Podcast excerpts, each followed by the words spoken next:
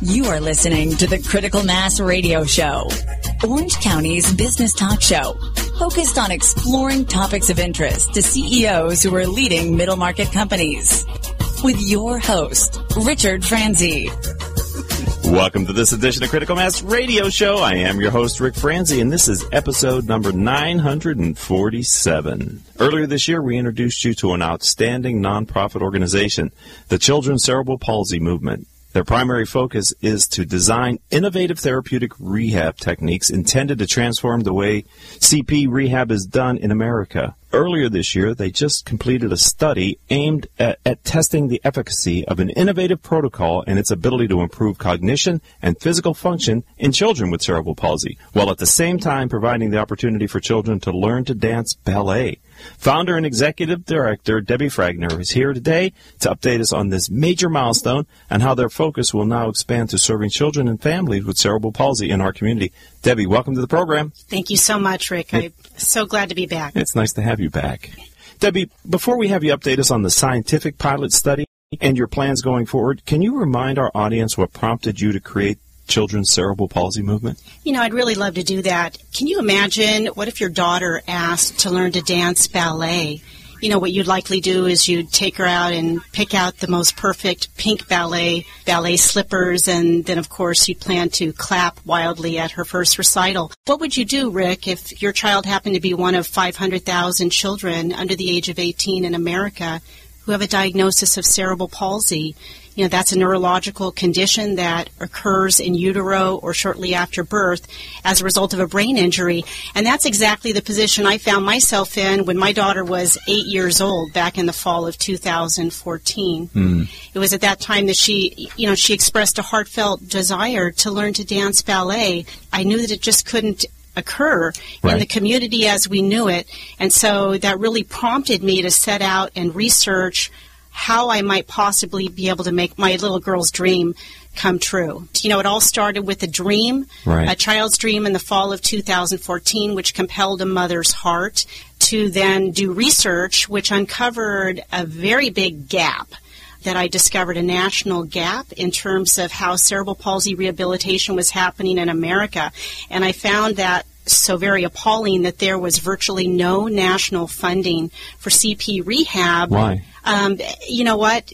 There has been there's been no one of any celebrity status that has stood up and drawn attention uh, to the diagnosis for many, many years, and therefore money has not followed. And as a result of which, once children age out of the system at age 18, they start into a steady decline of, you know, poor health, chronic health, isolation, etc. And I was just so horrified at that that I suddenly went from being an advocate for my own child to right. being compelled to stand in the gap for all children.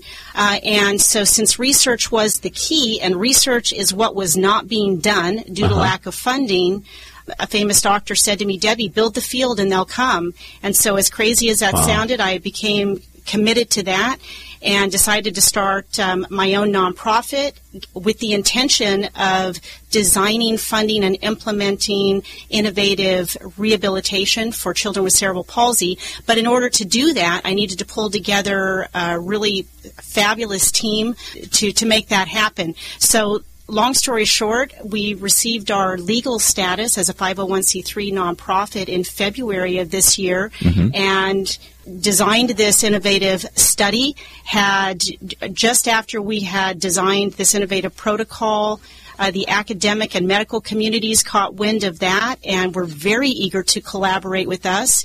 And I knew a good thing when I saw it, so of course we agreed. Right. And lo and behold, early July we started what was a six-week um, intensive therapeutic dance intensive uh, in collaboration with UC Irvine, CHOC Children's Orthopedic Institute, and Chapman University.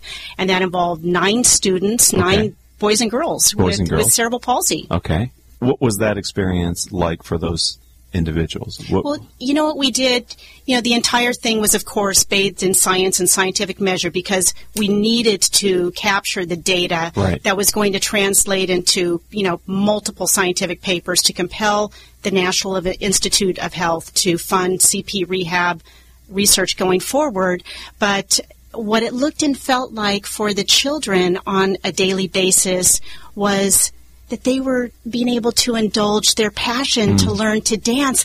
And Rick, what I saw for the first time in years is I saw children meeting other children with a similar diagnosis. I mean, that might sound crazy to you, but we had never befriended anyone Wow. who had had cerebral palsy. A- so you had yeah. these little budding relationships forming in the class and in the hallways. And then you had these parents standing outside, you know, sharing notes and, and building relationships and sharing their trials. that's really important. it was it was just you know it was really an amazing thing to me I, I have to say it was kind of an unintended consequence Right. if you will Right. of of the research you know when when we went into the research my mind was just like so laser focused on doing the best of class gold standard research that we could but as I was in the process I saw the real demand that existed within these families, that the children had this need for friendship, for socialization. They needed an outlet to be able to go and partake in a physical activity that was previously thought impossible Right. for children with cerebral palsy. And then there was the need of the parents to, to want to have friends and support and in need of education and resources. So as this was all going on, I thought, oh my gosh. This is Phase one is the research, the Right. pilot study. Phase two has to be a community a community. program. right?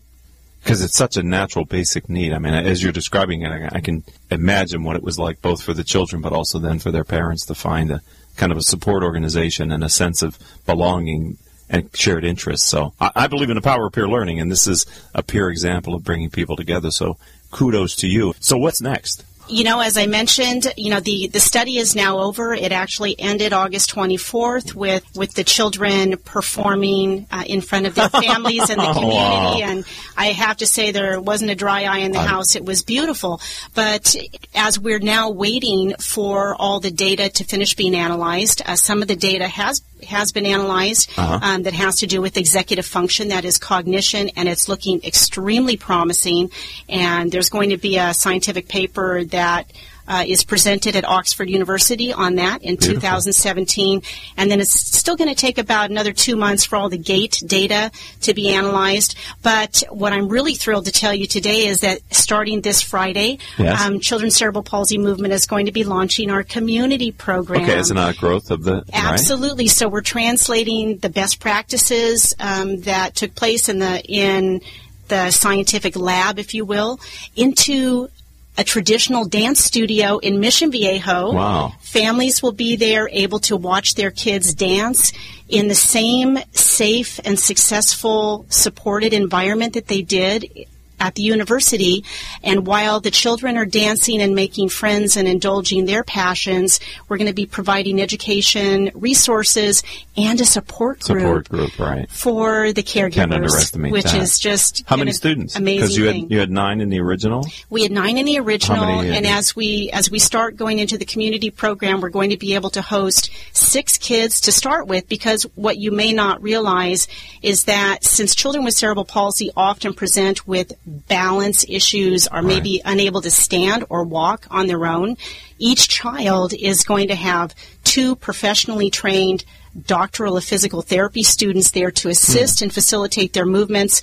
There will be other physical therapists in the room, professional dance instructors, and of course, a live musician because we adamantly believe that live music can prime neuroplasticity of the brain That's amazing. one of the needs we actually have going forward is I'm really hoping that you know interested people will come alongside with you know professional skills in marketing, nonprofit, legal, PR, special event planning, social media, all of those sorts of things so that they can fill in some of the gaps because there's just far too much work for for one person to do. if there are a million people who have cerebral palsy, and, and it seems to me, if tell me if I'm correct in this way, that there wasn't money going into research because the medical community sort of felt, well, this is what you have, This is your life, and the best we can do is to maybe try to help you to develop some motor skills. But at a certain point, it's sort of a it's a condition that you're going to have for life. And what you're trying to do with cerebral palsy movement is say,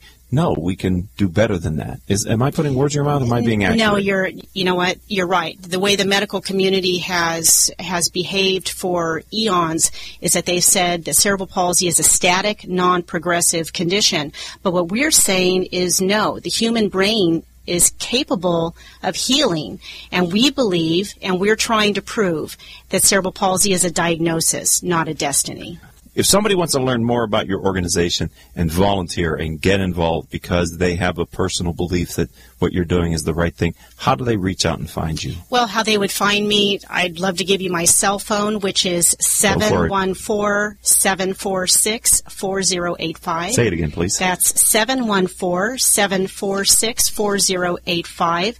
I can also be reached at my personal email at Fragner, which is my last name, F R A G N-E-R, Fragner at AOL.com. But let me not forget to mention that since there is no national funding for CP rehab, that this is all being done as a grassroots effort. And, you know, the pilot study that we've just completed was completely funded by the private donations uh, raised by Children's Cerebral Palsy movement. And so as we as we transition into the community program, we're in desperate need of funding for you know angel givers to come alongside and to help us with that. And of course, we're now ramping up as well for a larger clinical trial, uh, oh. which we hope to take place in 2017. You're an amazing person, Thank and you. it's great to have you back. The fine work that you're doing, Debbie Fragner. Thanks for being a friend of the program, a part of our community, and continued growth and success. And I really would hope that people that are either listening to us live on OC Talk Radio today in the stream or maybe as a podcast on iTunes, if you have some extra time and treasures and you, you're looking for a good, high impact thing to do, I can't uh, stress enough Children's Cerebral Palsy Movement. It would be a great place for you to lend your talents and treasures. So thank you again. It's been wonderful having you here. Thank you for inviting me. And ladies and gentlemen, that's going to do it for this segment of Critical Mass Radio Show. And until the next show, I hope all of your business decisions will move your company in a positive direction. You have been listening to Critical Mass Radio Show Business Talk Show, focused on exploring topics of interest to CEOs who are leading middle market companies. With your host, Richard Franzi.